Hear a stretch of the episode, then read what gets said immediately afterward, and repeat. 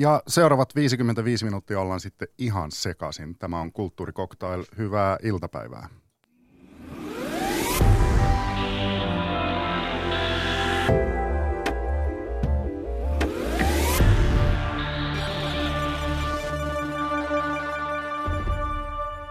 Kulttuurikoktailin radiolähetyksessä on aina toisinaan raati pohtimassa ajankohtaisia ja epäajankohtaisia asioita. Ja tänään raadissa ovat tietokirjailija Tomi Usanov sekä toimittajat Veera Luomaaho ja Oskari Onninen. Ja meillä on pääaiheena Donald Trumpin oikeaksi kädeksi, päästrategiksi ja taustapiruksi luonnehdittu Steve Bannon.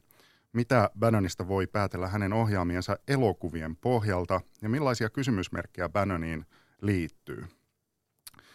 Ja kyllähän nyt jokainen itseänsä kunnioittava radion kuuntelija osaa arvata, että Bannonin jälkeen on täysin loogista keskustella Ultrabran sanoituksista. Miksi oikeastaan menin edes tästä mainitsemaan. Mutta kyllä, Ultrabran palun kunniaksi pohdimme myös, että millaisia ulottuvuuksia Ultrabran lyrikoista löytyy. Ja tärkeä tiedote jo tässä vaiheessa, ampumahiidon MM-naisten viesti alkaa kello 15.40 ja se kes- katkaisee tämän keskustelun, mutta Areenaan ja ylihuomiseen uusintaan tulee kokonainen versio. Hänen pukeutumistyylinsä näyttää siltä, kuin hän olisi käynyt poimimassa kutensa Dressmanin poistomyynnin aivan sieltä vihoviimeisimmästä alelaarista. Hiukset ovat usein vähän sekaisin ja nenänväri viittaa siihen, että lasin ei ole erityisemmin syljetty. Häntä ehkä voisi kuvailla jotenkin Timo Soinin ja Christopher Hitchensin äh, sekoitukseksi – Hieman tältä näyttää Steve K. Bannon, jos laittaa hänen nimensä Googlen kuvahakuun. Ja tällä haavaa hänetään, hänen sanotaan olevan yksi tärkeimmistä, ellei tärkein Donald Trumpin lähipiiriin kuuluvista. Kuka Bannon on, sitä kysytään nyt vähän kaikkialla. Bannon on 50, vuonna 1953 syntynyt liikemies, jolla on vankka tausta myös media- ja elokuva maailmassa. Hän on ollut Breitbartissa, jota on kutsuttu konservatiiviseksi vaihtoehtomedian uutissivustoksi – ja lisäksi Bannon on ohjannut laskujeni mukaan yhdeksän dokumenttielokuvaa. Mitä niistä voi päätellä? Siitä aloitamme. Näiden dokumenttielokuvien aiheet on ä, säännöstänä varsin poliittisia. Sarah Palinista Occupy Wall Streetin, eli reidun kuuden vuoden takaisen protestiliikkeeseen. Miten, arvoisa Raati, te luonnehtisitte tarkemmin näitä Steve Bannonin aihevalintoja näissä elokuvissa? Aloittaako Oskari? Oikein linjassa keskenään ja Bannon on alusta pitäen, kun hän alkoi vuonna 2004 muistaakseni ensimmäinen elokuva tehtiin, niin ja varsinkin niin kuin Obaman valinnan jälkeen 2008, niin hän on luonnehtinut itseään vallankumoukselliseksi ja etsinyt vallankumouksellisia tai vallankumousjohtajia Yhdysvalloista, ensin Sarah Palin ja nyt sitten Donald Trumpin, ja tavallaan se kaikki tukee tätä hänen vallankumousnarratiiviaan, että – liberaali demokratia vielä romahtaa. Ja siis mielenkiintoistahan Bannonin elokuvissa on se, että, että ne maalaa kuvan tämmöisestä radikalisoituneesta taviksesta. Eli niissä on niin kuin aina pääosassa ikään kuin amerikkalainen kansaa edustava ihminen, joka, joka ikään kuin radikalisoituu tai on vallankumouksellinen. Ei aivan jokaisessa, mutta mun mielestä tämä niin kuin radikaali tavis on se elokuvien yksi ydin. Entäs Tommi?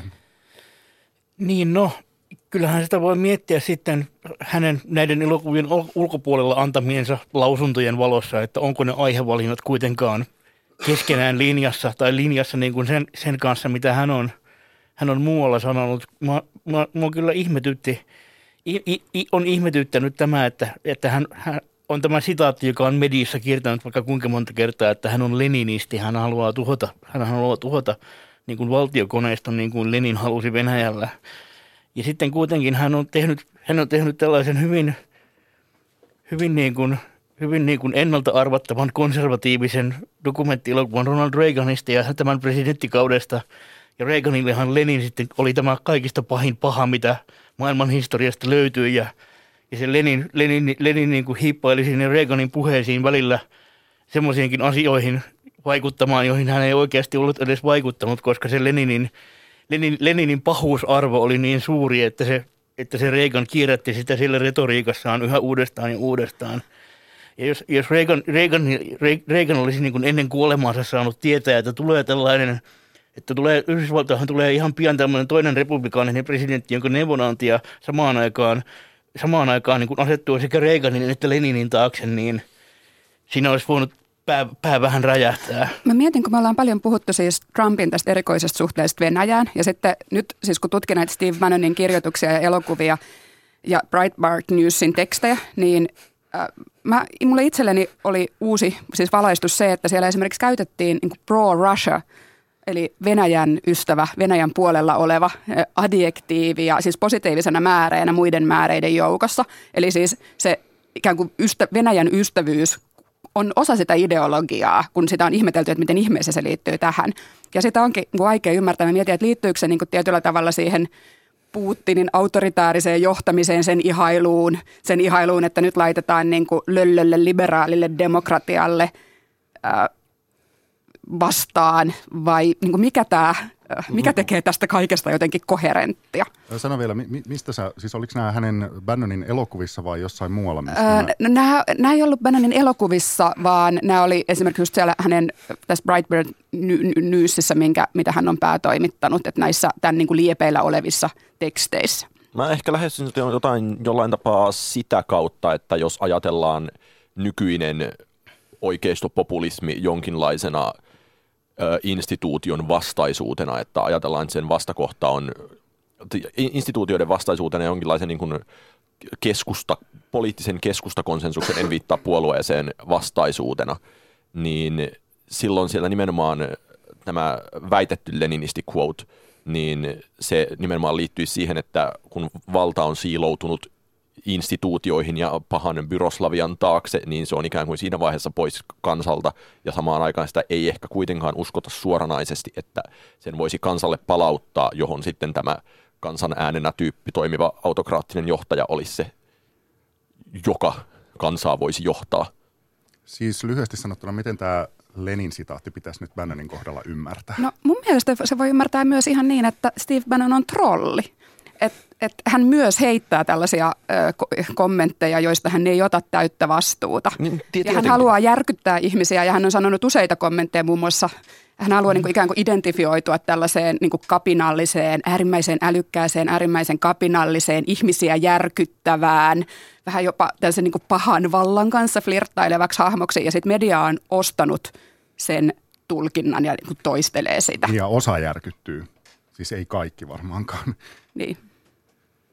Tuota, Tommi mainitsi tässä aikaisemmin tämän uh, Steve Bannonin Ronald Reagania käsittelevä elokuva, ja, ja se taisi olla siis In the Face of Evil, uh, Reagan's War in, the, in, in, in Word and Dead vuodelta 2004. Uh, mitä te, te olette katsonut nyt jonkun verran näitä Steve Bannonin elokuvia, niin mit, mitä niistä on muuten teillä jäänyt mieleen?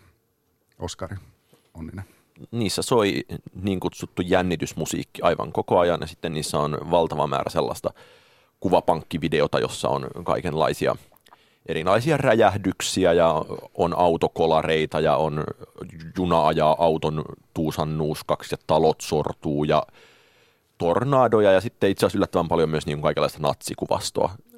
Niin, niin se esteettinen tyyli on no, hyvin omanlaisensa. Jopa se vähän pikkupoikamaista vallankumousromantiikkaa, rä, räjähtelyromantiikkaa. Niin kyllä se estetiikka on sellainen hyvin omanlaisensa. Tai tietyssä mielessä, tietyssä mielessä se ei ole omanlaisensa siinä mielessä, että sitä ei löytyisi keneltäkään muuta. Itse asiassa nyt kun vasta katsoin näitä, niin tajusin, että tässä, tässä taustalla saattaa olla yksi ihan yksittäinen elokuva tällaisena unohdettuna esikuvana. Nimittäin kun vuonna 1964 presidentinvaaleissa oli republikaanien ehdokkaana Barry Goldwater, jonka ehdokkuudesta ja sen perinnöstä olen parinkin otteeseen itse kirjoittanut, jota pidettiin omana aikanaan tällaisena kiilusilmäisenä, puolihulluna äärimmäisyyspoliitikkona, joka sitten hävisi nämä vaalit. Niin, niin, niin hänen vaalikampanjansa häneltä itseltään kysymättä teki tällaisen puolituntisen, puolituntisen mainoselokuvan, johon johon oli rahoittajat tarjoutuneet ostamaan puoli tuntia mainosaikaa Yhdysvaltain kaikista kolmesta TV-verkosta, että se voisi näyttää puolen tunnin mittaisena mainoksena. Mutta Goldwater itse oli siitä elokuvasta niin järkyttynyt, että hän sanoi ei. Se oli hänelle äärimmäisyysmiehelle liian äärimmäinen. Ja tämä puolen tunnin mittainen elokuva, mustavalkoinen nimeltä Choice, löytyy esimerkiksi YouTubesta tänä päivänä. Kuka tahansa voi katsoa sen sieltä. Ja siinä on, se on, se on melkein yksityiskohtia myöten tätä samaa, että siellä on, on, on, on, niin kuin autokoloria ja räjähdystä ja, ja, ja, ja niin kuin just tämä, että asiat on ajautumassa niin kuin jonkun pelottavan kuilun partaalle jännitysmusiikin soidessa ja sitten pelastaja tulee täältä ja täältä suunnasta, jos hänelle vain annetaan mahdollisuus. Se on ihan yksi yhteen ja tavallaan toi tuo mun mielestä oikeinkin hyvän perspektiivin sen, kun mä oon itse yrittänyt miettiä niitä Bannonin elokuvia jonkinlaisena ö, 2000-luvun amerikkalaisena versiona, tai ei, ei missään nimessä versiona, mutta niin kuin jollain tapaa sosiaalisen realismin sukulaisena, että, että oikeastaan, että kun se kuvamateriaali, mikä on, niin se nimenomaan on kaupasta oikeastaan kenen tahansa ostettavaa ja sitten se kerronta on sinänsä oikein kuivakkaa, tai siis kuivakkaa ja monotonista, että siinä nyt videota tulee toisensa perään ja jännitysmusiikki soi ja sitten samaan aikaan siinä on kuitenkin tällainen poliittinen message, jonka on aika vaikea kuvitella käännyttävän ketään, vaan enemmänkin se on ehkä jonkinlaista vahvistusta antavaa niille, jotka jo valmiiksi ajattelee niin. Ja niin. tota, esimerkiksi se, että kun Suomessakin aina silloin tällöin puhutaan siitä, että kuinka valtion talouden ja kotitalouden tahallinen sekoittaminen saa kansan hämilleen, niin tuossa Bannonin Generation Zero-leffassa, joka käsittelee sitä, että tämä hippisukupolvi on vastuuttomuudessaan pilannut kaiken, niin siinä on hyvin hämmentävä kohta, jossa katsotaan Amerikan vaihtotasetta siten, että kun Amerikka ikään kuin velkaantuisi koko ajan esimerkiksi Kiinalle lisää ja sitten nämä valtavat velat siitä, että Kiinasta tuodaan tänne niin paljon tuotteita, niin ne jäävät sitten seuraavien sukupolvien ja lastemme maksettavaksi, mm. niin se tuntuu jotenkin, tai että on vaikea kuvitella, että se ei ole mitään muuta kuin vahvistusta sille, joka niin kuin oikeastikin voi ajatella jo valmiiksi näin. Sitten tässä Sarah Palinista, Palinista kertovassa elokuvassa, Defeated, vai? niin se hän alkaa tällaisella hyvin pitkällä kohtauksella, missä e- erilaiset ihmiset kritisoi ja vastustaa Sarah Palinia ja puhuu hänestä negatiivista. Ja se, siinäkin on tavallaan just elokuvassa tämmöistä niin kuin ikään kuin trollin logiikkaa, että tässä niin kuin luodaan sellainen ajatus siitä, että kaikki, mitä niin kuin Sarah Palinia vastaan argumentoidaan, on tällaista niin kuin liberaalin median ja Hollywoodin ja niin kaikkien heidän niin kuin tällaisten vihollistensa itkupotkuraivaria ja paniikkia. Niin siinähän siis pitkän aikaa Bannon näyttää Sarah Palinista nimenomaan median luomaa kuvaa. Kyllä. niin kuin minuuttitolkulla sitä, että miten media on esitellyt, sitten hän alkaa kertoa siitä, että mitä hän... Ja, ja hän ei vahingossakaan sano Palinista itse mitään pahaa sanaa. Pikemminkin siinä, tai näin mun mielestä elokuvan ehkä hauskimmat detaljit on ne, että siinä esitellään, että kuinka Palin, kun hänet valitaan Alaskan kuvernööriksi, niin kuinka hän on, hänestä tulee Alaskan toimitusjohtaja – ja hän johtaa tätä osavaltiota kuin toimitusjohtaja johtaisi. Ja lisäksi tota, toisessa kohdassa Peilinillä tai Peilin, olisiko jopa virka, virkaanastujaispuheessaan, niin Peilinin slogan on nimenomaan Alaska First, joka täsmää täysin tähän Trumpin America First malliin. Ö, mitä, pystyykö näistä vielä näistä elokuvista, niin päättelemään sitä, että siis mitä, mitä Bannon väittää niissä? Pystyykö sitä tiivistämään jotenkin? Se Bannon on kertonut uskovansa tämmöinen tai lukeneensa äh, amerikkalaishistorioitsijän Straussin ja Hovin kirjaa The Fourth Turning, jonka väittää niin, että noin neljän sukupolven välein äh, historia toimii syklisesti ja noin neljän sukupolven välein seuraa jonkinlainen romahdus, joka johtuu siitä, että niin kutsutusti mädätys on mennyt liian pitkälle ja sitten alkaa uusi uljas aika. Ja nythän toi, että niitä on ollut itsenäisy, itsenäistymistaistelut, ää, sisällissota, toinen maailmansota ja nyt niin kuin ikään kuin ennustus kävisi toteen, kun Trump muuttaa koko Amerikan. Niin tämä on se niin kuin iso teoria, mikä sitten on tosi yksi yhteen sen kanssa, mitä joku Oswald Spengler on 20-luvulla muistaakseni kirjoittanut ja sitten tota, esimerkiksi nyt Suomessa Timo Vihavainen, olisiko 2009 tullut kirja Länsimaiden perikato, jossa on hyvin identtisiä sisältöjä. Näin sanoi Oskari Oninen, miten Tommi Usanov? niin, mä olen olen, olen, olen itse kirjoittanut nyt, nyt, jo, nyt jo seitsemän vuoden takaisessa kirjassani Suuri kaalihuijaus, ennen kuin nämä ilmiöt tulivat ikään kuin osaksi valtavirtaa, niin olen tullut itsekin hämilläni, kuinka olen ennakoinut jonkin sellaisen tuloa asialistalle, jota en oikeastaan edes voinut tahallani yrittää ennakoida. Ja siellä mä kirjoitan, kirjoitan, kirjoitan tämän kirjan loppupuolella on sellainen pieni pätkä, joka mulla tuli näitä elokuvia katsoessa monta kertaa mieleen, jossa mä kirjoitan, kirjoitan juuri tästä, että – on mahdollista, on mahdollista nimenomaan kuvaa ja ääntä yhdistämällä tehdä niin kuin tällaisia pitkiä, pitkiäkin ikään kuin statementteja niistä kuvissa näytetyistä asioista ilman, että niistä väitettäisiin väitelauseena oikeastaan mitään. Mm. Että näytetään, näytetään jotain kuvituskuvaa jostain, kun jotkut kaksi julkista kättelevät ja, tai sitten jotain ydinpommin sienipilveä tai ihan mitä tahansa – ja soitetaan semmoista ja semmoista musiikkia siinä taustalla vaikka, ja ilman, että siinä olisi edes mitään kertojen ääntä, joka siellä ääniraidalla sanoisi jotain sanoja, niin siinä ikään kuin Siis hän jättää katsojan niin. päätettäväksi, antaa niin. aseet katsojan antaa, ase- niin.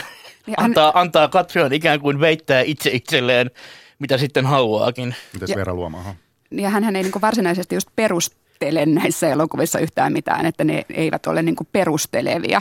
Ja mä just luin niin kiinnostavan jutun siitä, että kuinka just retoriikka on sellaista, siis juuri vähän niin kuin nettitrollin retoriikkaa sillä tavalla, että, että heitetään joku väite ja sitten iloitaan ja nautitaan sen väitteen he, he, herättämästä pöyristyksestä, jolloin niin kuin tavallaan samaan aikaan saadaan joku niin kuin viesti vähän epämääräisesti sanottua, mutta sitten kuitenkin vetäydytään, vetäydytään siitä vastuusta ja ja na- nauretaan ja nautitaan siitä, että tämä viesti on herättänyt joissain jonkun reaktion. Se kuulostaa ihan Jussi halla Facebookissa. No se kieltämättä kuulostaa aika tutulta, mutta tuliko teille sitten niistä elokuvista siis sellainen olo, että te ymmärrätte tätä ilmiöä enemmän, koska mä olin tosi iloinen, että mä katsoin niitä, koska musta tuntuu, että mä myös ymmärsin todella paljon paremmin, mistä on kysymys. Ja mä ehkä jotenkin niin ymmärsin vähän paremmin sitä maailmaa, mihin ne elokuvat uppoaa. Mikä se ilmiö ja maailma on, mitä sä tarkoitat? Määrittele se. No näin, ihmiset, joista puhutaan Trumpin kannattajina, valkoiset, huolestuneet, työväen luokkaiset, keskiluokkaiset, tai niin kuin tietynlainen tämmöinen niin kes, keskiluokan, alemman keskiluokan työväenluokan huoli siitä, että maailma muuttuu joksikin, mitä he eivät tunnista. Oliko Oskarilla? Ja, ah. Tuota, niin muuttuiko teillä millään tavalla siis kuva Bannonista jotenkin näiden elokuvien pohjalta, vai oliko tämä vaan tämmöinen ikään kuin – että no, tämä oli tämmöinen esteettinen juttu, jonka tässä nyt katsoin, ja, ja eipä sen pohjalta nyt sen ihmeempää. Mm, mun mielestä se paljon Bannonista on puhuttu, ja toki myös mihin sävyyn Bannonista on puhuttu, eli jotenkin jopa aidosti kauhistelevaan sävyyn, niin mun mielestä mitä enemmän Bannonin asioita on selvittänyt ja noita elokuvia katsonut, niin mua on yllättänyt se, että kuinka siinä oikeastaan on aika vähän mitään yllättävää.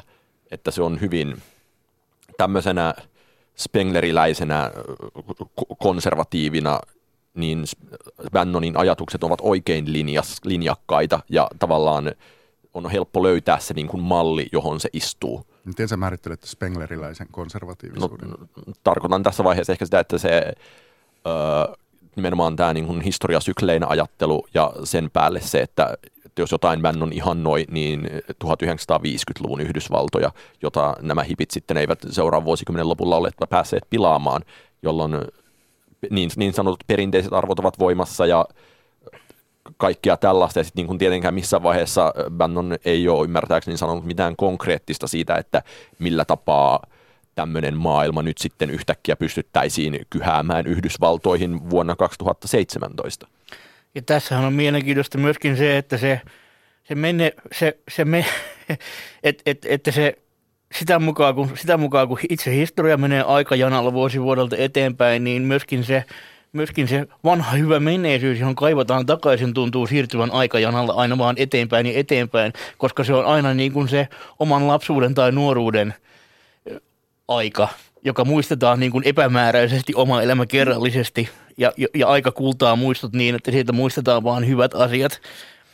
Koska niin kuin, jos, jos nyt vedit tässä Oskari tämän Spengerin siis jos puhutaan ihan kirjaimellisesti tästä ihmisestä, josta tämä nimitys tulee, eli saksalaisesta kulttuurifilosofi Oswald Spengeristä ja hänen tosiaan melkein, jo melkein sata vuotta sitten kirjoittamastaan kirjasta Länsimaiden perikato. Jota en ole lukenut. Niin siinähän, siinähän esitettiin, että jo silloin kirjoittamishetkellä 1920-luvulla se Länsimaiden perikato oli jo ihan nurkan takana.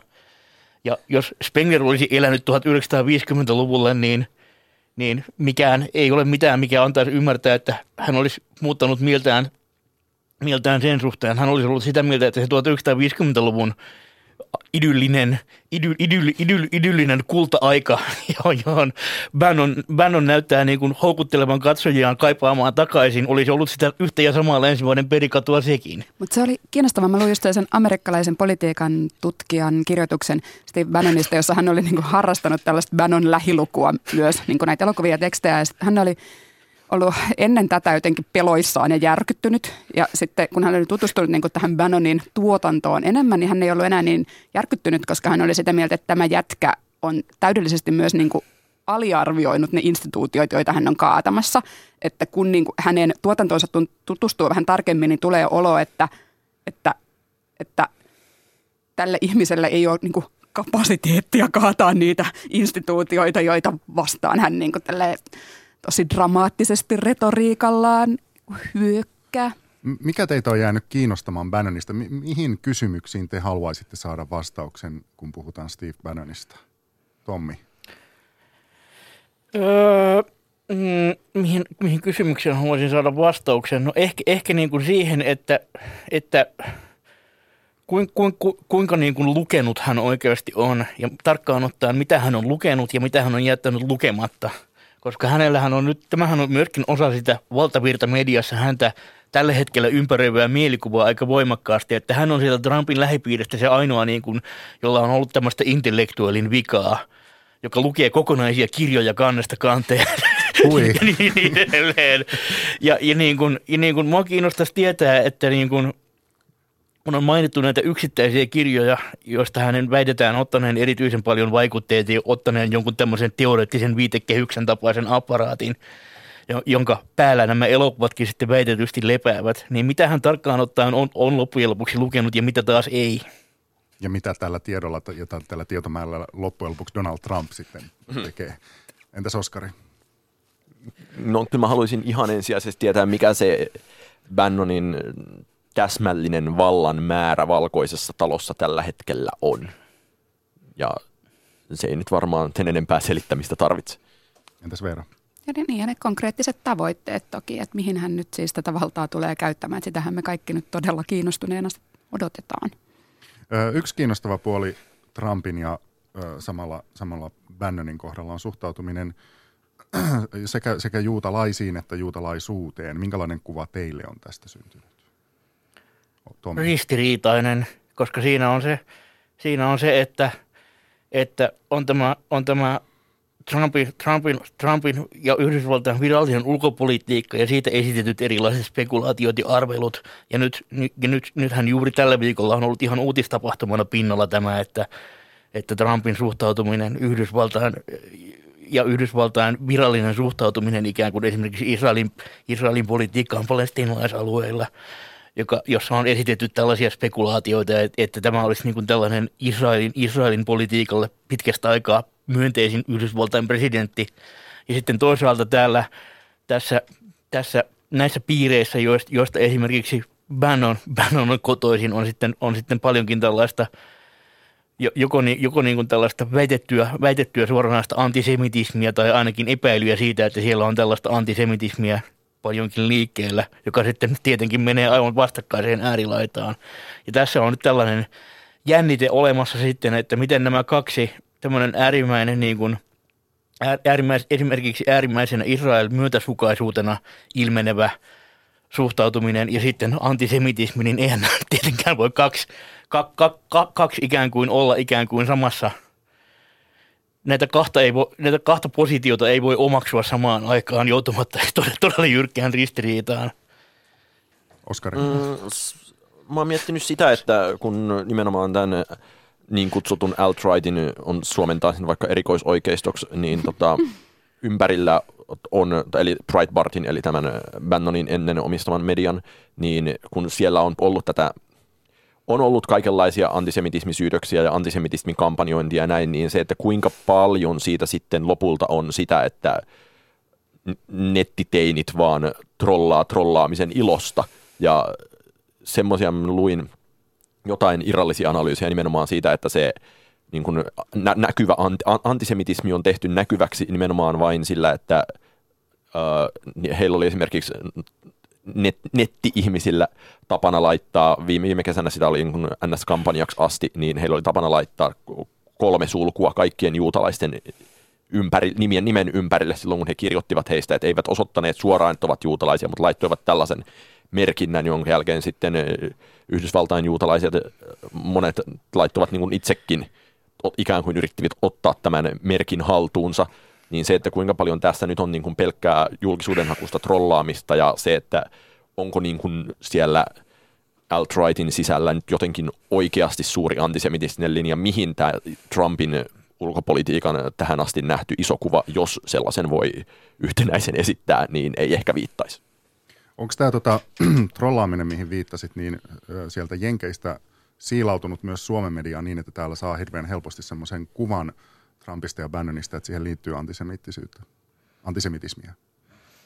En mä sanoisi, että ei, ei mulla ole niin pienintäkään muistikuvaa siitä, että mulla olisi niin kuin, olisin saanut ainakaan Suomen mediasta kuvaa siitä, että Trump ja Bannon olisi antisemitisti, antisemitistejä, ja kuten Tommi tuossa sanoi, niin se, että, että Trump nyt varsinkin on sellaisista ympyröistä, joissa on, on paljon juutalaisia ollut, ja jos hänen niin kuin lapsilla on juutalaisia puolisoita, niin tota...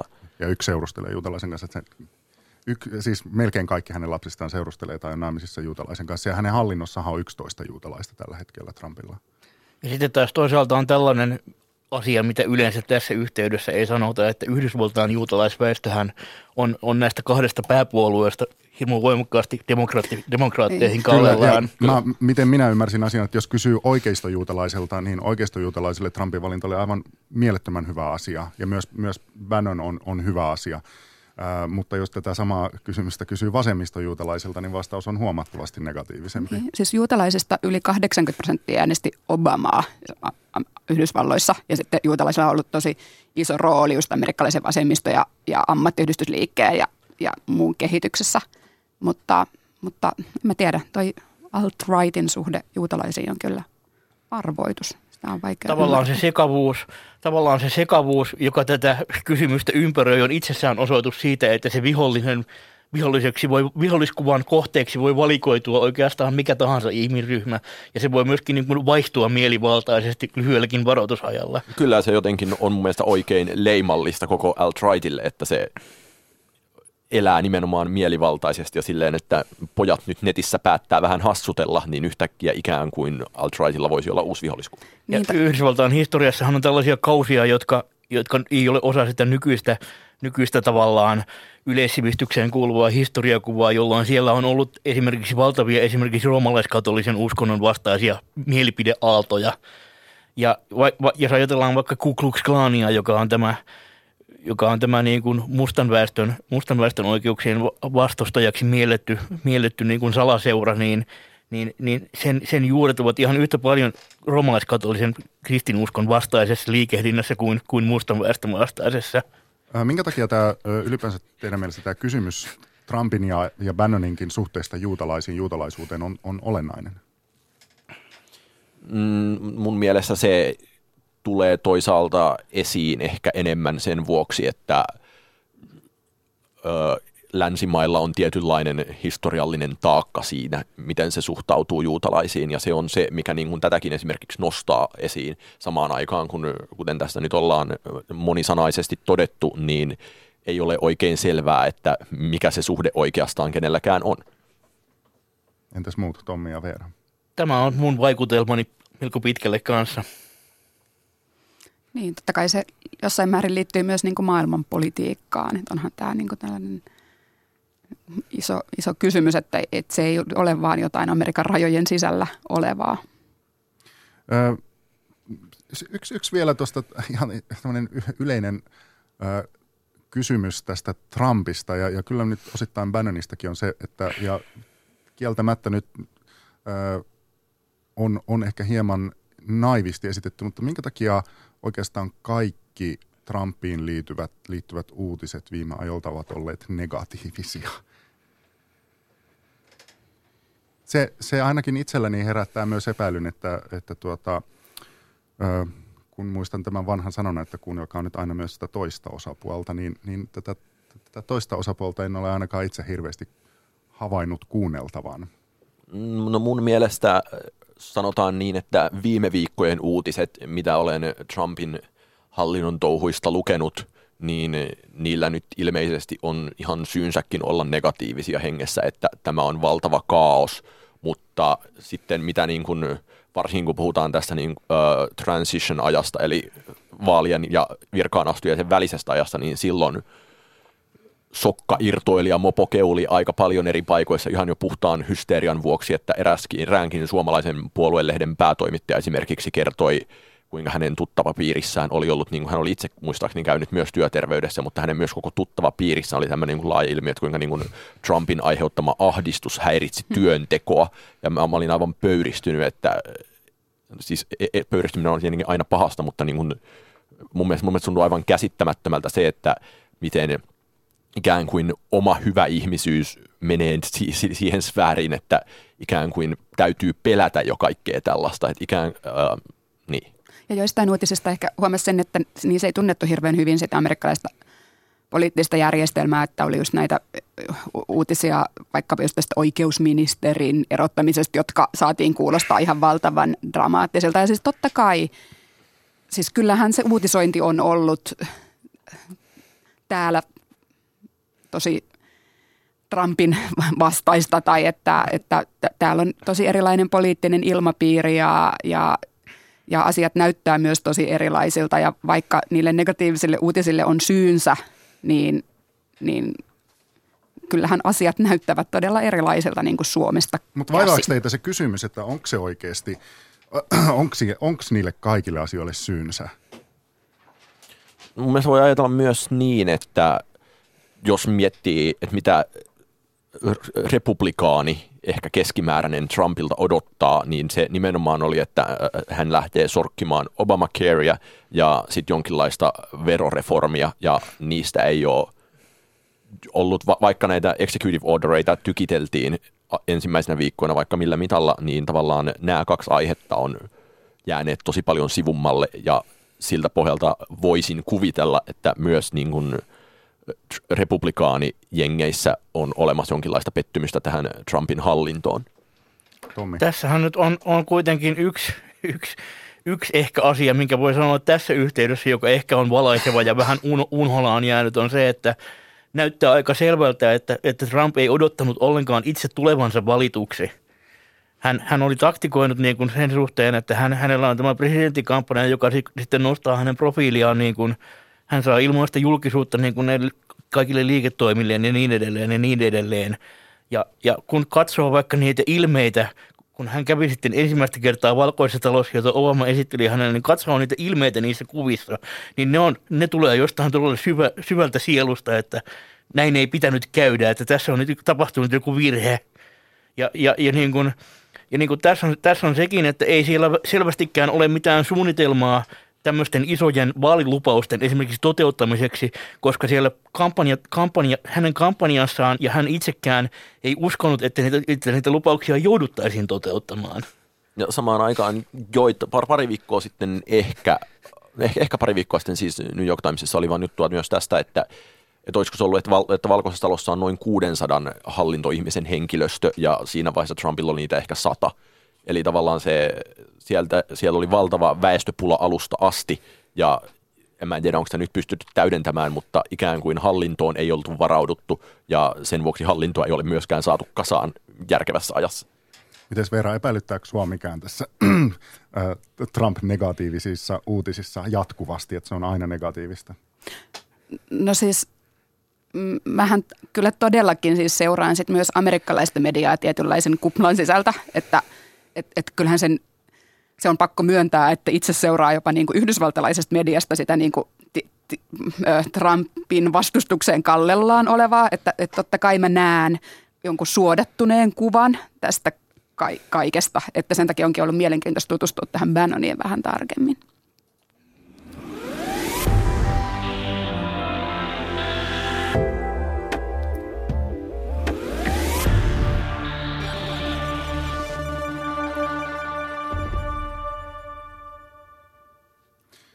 Tämä on siis kulttuurikokteilla. Täällä on Raadissa Oskari Onninen, Tomi Usanov ja Veera Luomaaho.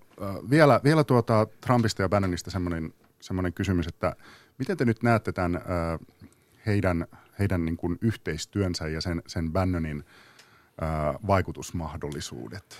Mä odotan sitä ilmeisen vääjäämättömänä edessä tulevaa hetkeä, jossa, että jos siellä on Bannon ja sitten herra Miller, jotka ovat tulleet jotenkin – varsinaisen politiikan ulkopuolelta sinne Trumpin strategeiksi ja sitten siellä on Valkoisen talon suomennetaankohan sitten eli henkilöstöjohtaja äh, Priebus, joka edustaa hyvin perinteistä republikaanieliittiä, niin missä kohdassa näiden kahden niin kuin, eri avustajasiiven tavoitteet ja as, toiminnot, toi, tavoitteen toiminta menee, muuttuu sillä tavalla ristiriitaiseksi, että ne voisi riitautua keskenään ja mitä sitten niin siinä vaiheessa perinteinen republikaani elitti ajattelee siitä, että mitä Bannon tekee ja mitä ehkä myös Trump tekee.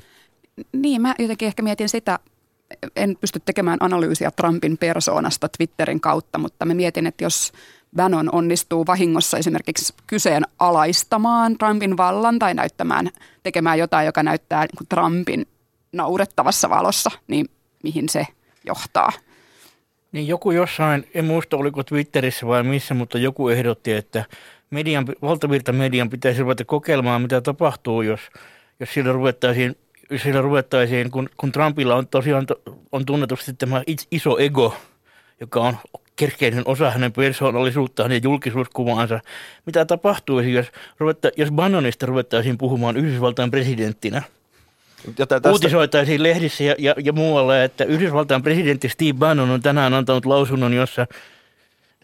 Niin, tavallaan jos nimenomaan jos tähän leikkiin lähtee, niin huoma, jossain internetissä huomasivat myös, niin kuin, että että kun Trumpille on tunnetusti hirvittävän tärkeää ollut se, että kuinka monta kertaa hän on ollut Timein kannessa, ja silloin heti virkaan astujien jälkeen hän oli puhumassa CIAlle ja puhui siellä puheessaan, että – että hän on ollut kaikkien aikojen eni, useimpien kertoja Taimin kannessa, mikä ei pitänyt paikkansa, että JFK on.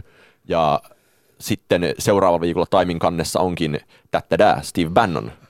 Niin, että oliko tämä statement niin kuin Trumpin hermoille vai ei?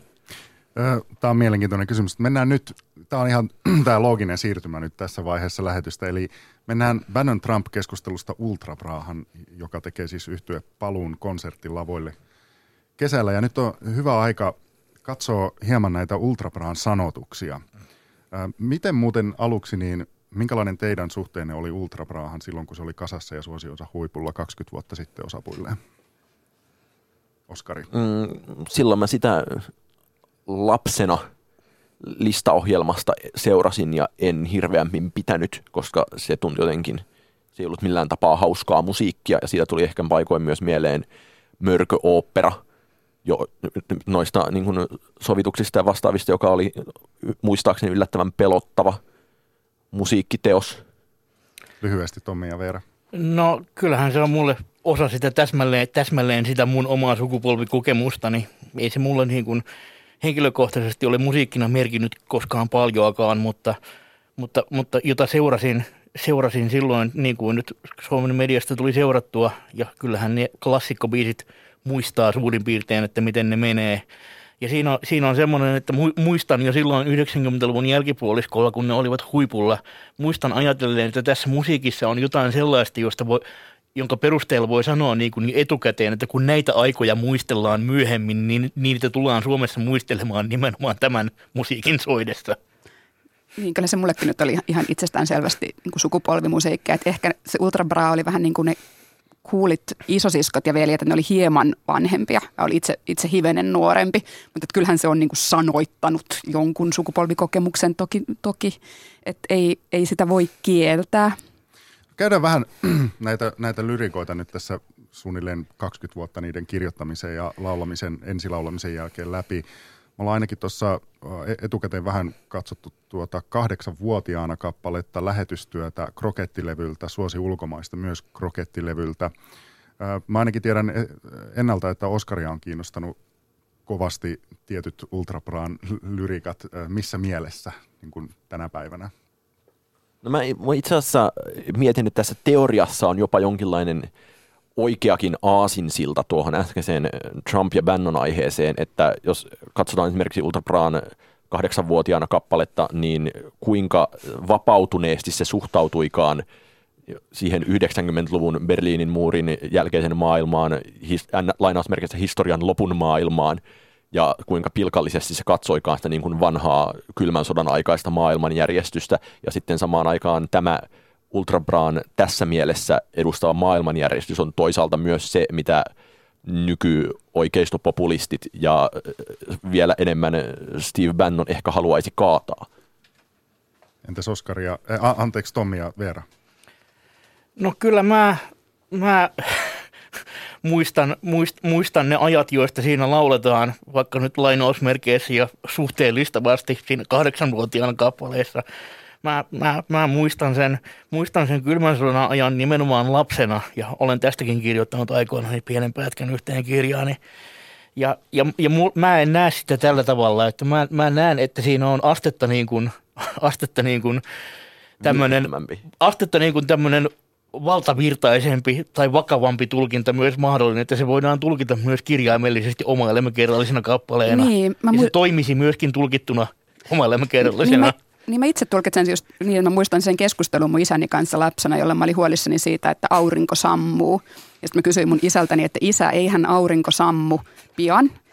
Ja sitten isä vastasi, että ei, että siihen tulee, että kun aurinko sammuu, niin siihen tulee menemään hyvin pitkä aika, että sitä ennen maailma on jo tuhoutunut ydinsodassa, mistä en helpottunut mitenkään ihan suuresti, mutta että, että, että, että kyllähän nämä, nämä monet sanotukset, myös mietin Oskari, että sun kanssa just kiinnostava keskustella näistä, kun myös mietin, että tunnistat sä niitä joitain tiettyjä samoja yksityiskohtia, kun meillä on just tietty joku ehkä kymmenen vuoden ikäero, että, että tajuaako, että kun Maria soittaa meille videoita, niin se on luonnollisesti äh, kappaleessa Älä soita tänne enää koskaan. Se on luonnollisesti Maria Gusenina, joka soitti meille MTVstä mm. Aerosmithin videoita 90-luvulla tai niin edelleen. No tosta, anteeksi, mä keskeytän vaan, tuosta lyrikasta on pakko sanoa mun, mun lempparikohta, että äh, olet sietämätön tyyppi ja mielipiteesi ovat vääriä, älä soita tänne enää koskaan. Siis tämähän on juuri se meille hyvin tutuksi tullut tapa, että jos, jos sanoo vaikka vasemmistopiireissä vähän oikeistolaisen mielipiteen, niin tulee aika nopeasti kyllä teilatuksi.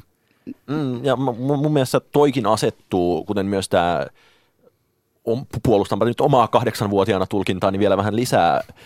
Mä taannoin haastattelin Ultrapraan sanoittaja nykyinen kollegiumtutkija Janne Saarikivi, joka puhui siitä, että kuinka tämä koko yhtye oli hänen mielestään heille jonkinlaista kämppiä ja mm. he olivat ihmisiä, Kyllä. jotka siteerasivat Kallion lukiossa ironisesti kommunistisloganeita ja laittoivat penkkarirekan kyytiin sosialismi voittaa julisteen, niin, tai siis lakanan, niin mä jotenkin, tämä on ehkä se tausta, jolla mä yritän nähdä tässä niin kuin ultrapraat jotenkin puhtaasti, en ole ei puhtaasti, mutta yllättävän monin paikoin ja varsinkin poliittisessa sfäärissä operoidessaan aika ironisenakin projektina. Niin, ja siis sitähän se aivan itsestään selvästi oli, että sehän oli siinä hetkessä täyttä parodiaa ja pastisseja. Ja sehän oli niin kaikin, kaikin puolin puolin juuri sitä, se oli ironinen yhtye. Ja sitten taas toisaalta siinä kyllä myös sitten yhdistettiin just sitä aitoa tunnetta ja vilpittömyyttä ja toisaalta nostalgiaa ja sitten yhtäkkiä käytetäänkin jotain euroviisumaisia ö, tota, elementtejä. Mutta että siis pa- parodiaahan se oli ja sittenhän se tavallaan se bändi myös niiden vuosien varrella tietenkin muuttui tosi paljon. Että sitten monethan niin Ultra biisit on toisaalta sitten taas ihan vaan täysverisiä rakkauslauluja. Ymmärrettiinkö sitä silloin 90-luvun loppupuolella ironisena projektina? Ymmärrettiin kyllä. Kyllä, se oli selvää. Mutta mä, mä olen ehkä vähän, vähän liikaa niin kuin akateemisen taidefilosofian myrkyttämään, että mä voisin mennä nykyttelemään tälle äskeisellekään ihan täydestä sydämestäni, koska, koska niin kuin se on, se, se, se on, se on, se on, se on niin kuin, jos taiteen tutkimuksesta puhutaan ja johon kuuluu myöskin musiikin tutkimus ja sen osalla on populaarimusiikin tutkimus, niin eihän siellä ole uskottu enää kohta 50 vuoteen, että se taiteilijan oma tulkinta teoksesta olisi jotenkin e- etuoikeutettu. Että jos taiteilija sanoo mm. tarkoittaneensa sille jotain ja, ja sitten niin kuin yleisö on sitä mieltä, että se tarkoittaa sen jotain muuta tai ainakin se tarkoittaa sen jossain muussa äänensävyssä – niin hyvin usein se yleisö vaan sivuuttaa kylmästi sen, että taiteilija olet väärässä. Meidän tulkintamme sinun teoksesta se on parempi kuin sinun omasi. Ja sitten vaikka kahdeksanvuotiaana biisissä just viitataan, että juuri sillä merellä, jossa tehdä, tehdään ydinkokeita, missä on, on pääsiäissaaret ja silloin taas just sellaisena tei, teinareina nämä samat sanottajat oli,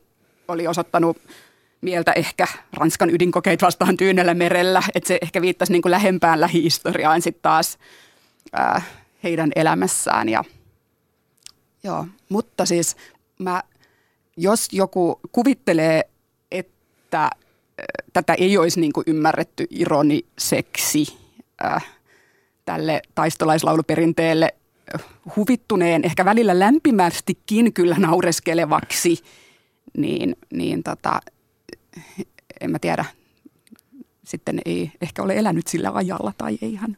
Kyllähän niissä lauluissa on, ja mä yllätyin, kun niihin paneuduin kun etukäteen, etukäteen sitä pyydettiin tätä lähetystä varten, paneuduin pitkän tauon jälkeen niihin uudestaan, niin mä yllätyin, että kuinka paljon siellä on tällaisia yksittäisiä pieniä viittauksia jollain yhdellä sanoituksen rivillä, niin kuin, joiden, joiden tajuaminen vaatii niin kutsuttua kulttuuripääomaa jopa niin kuin hämmästyttävänkin paljon.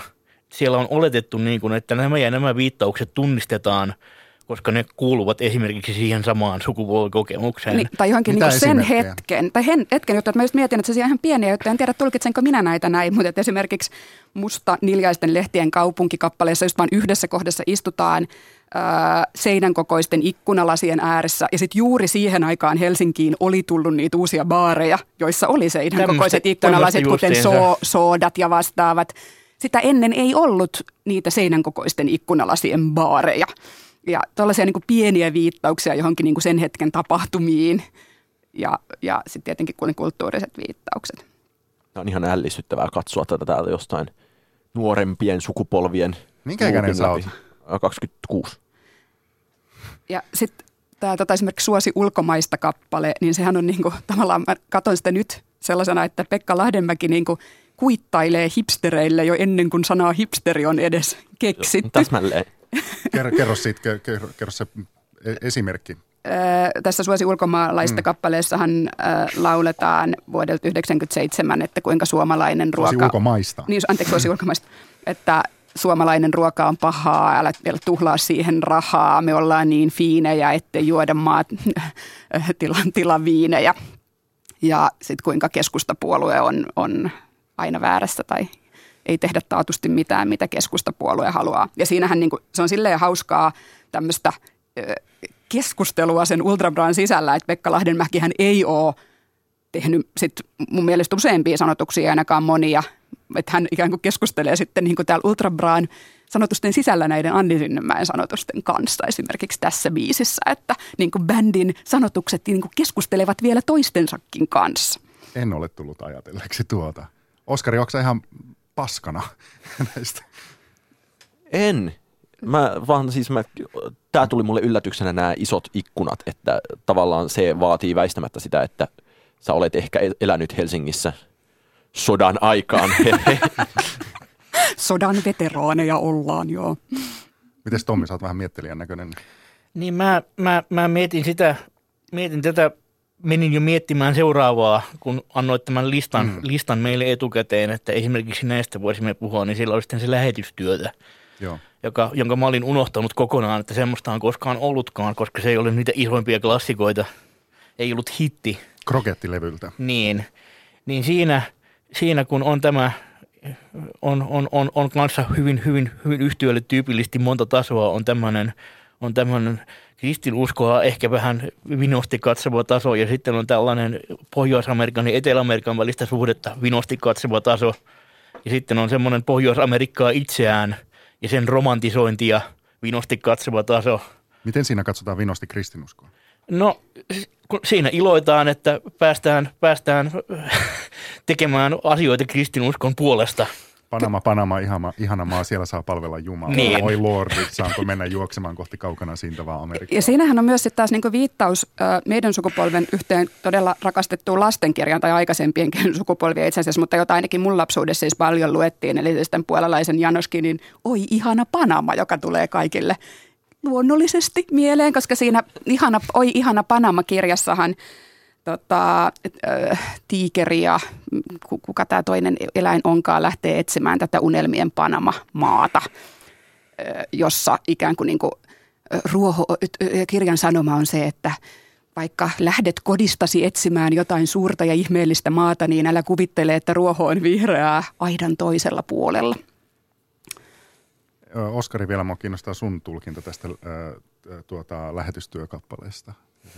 Ei, ei mulla tietenkään siihen ole löytää tällaisia jonkinlaisia sukupolvikokemusasioita ja ehkä jotenkin kiinnostavampi asia on se, että kun yrittää lukea lainausmerkeissä kriittisesti tai lainausmerkeissä syvätulkiten noin tiukan aikasidonnaisia kappaleita, niin mun mielestä jotenkin, kuten nyt äsken toi Veeran mainitsema kirja ja sitten, sitten vaikka noin sodan ikkunat ja sitten ehkä sitten myös tämä että jos ei ole itse elänyt millään tapaa kylmän sodan aikaa ja se tavallaan näyttäytyy jonkinlaisena, no ehkä, ehkä sitten sen vuoksi koomisenakin, että ollaan aidosti huolissaan jostain ydinkokeista, että se ei olekaan sellaista 90-lukulaisen tyytyväistä ironista suhtautumista menneeseen, jolloin otettiin kaikki niin tosi vakavasti.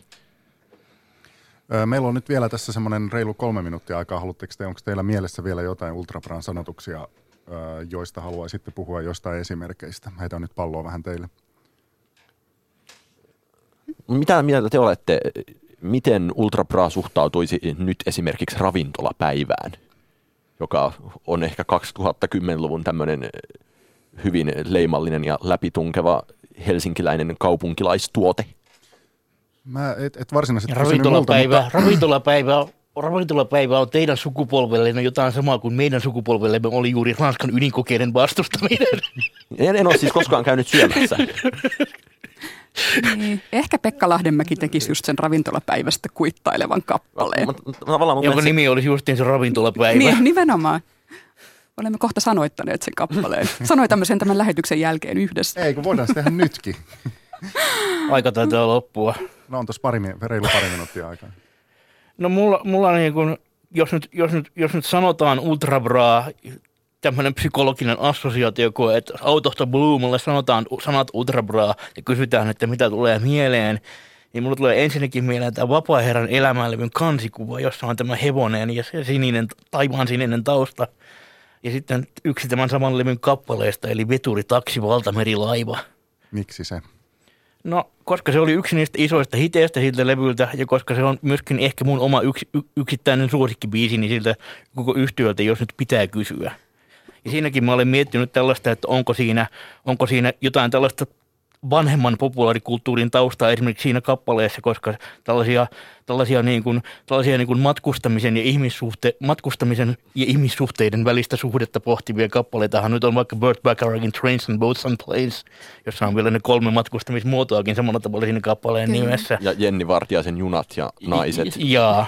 Niin, ja sitten mä mietin, että mä en kyllä voi kuvitella kuuntelevani Ultrabraan kappaleita, Ultrabraa-levyä kotona, että, että totta kai niin kuin rakastaa sitä musiikkia paljon ja se kuuluu johonkin menneisyyteen, mutta sitten myös mietin, että, että esimerkiksi vaikkapa Kerkko Koskisen Rakkaus viiltää, johon Anni Sinnemäki on myös tehnyt sanoituksia, joka on paljon tämmöinen suoraviivaisempi rakkaudesta ja menetystä rakkaudesta kertova levy, niin se on jotenkin kestänyt aikaa valtavan paljon paremmin. Et jotenkin niin kuin niihin Ultrabraan biiseihin niihin liittyy jotenkin niin raskaita kaikista niistä merkityksistä, että mä en voisi jotenkin kuvitella laittavani kotona tällä hetkellä Ultrabraan levyä soimaan niin hauska kuin niin, niitä kappaleita onkin välillä kuunnella. Aiotko mennä kesällä katsomaan? Just toi oli mielessä. Eh, En varmaan tietos, tietoisesti niin kuin mene tai ei, ei kuulu niin kuin kesän ehdottomiin suunnitelmiin. M- Musta on jännää, koska mäkin olen toki taidelukion käynyt, niin että vaikka sen on tehnyt 2005 vuoden jälkeen, niin yllättävän voimakkaasti sielläkin on ultrabraahan indoktrinoitu, vaikka sitten samaan aikaan koko mitä enemmän kasvaa ja aikuistuu, niin sitä enemmän tuntuu siltä, että niistä kappaleista onkin saanut tosi vähän silloin verrattuna muihin. Tommi jo sanoi suosikkikappaleensa, mikä ö, on Oskari ja Veera teillä ö, suosikki Ultrabra-kappale. Eli Tommille se oli veturitaksi valtamerilaiva. Mikä on Oskarilla? Mm, just tällä sekunnilla vesireittejä. No mä menisin kanssa sanoa vesireittejä. Kiitoksia kovasti teille tästä keskustelusta Veera Luoma-aho, Tomi Usanov ja Oskari Onninen. Oli ilo. Kiitos. Kiitos.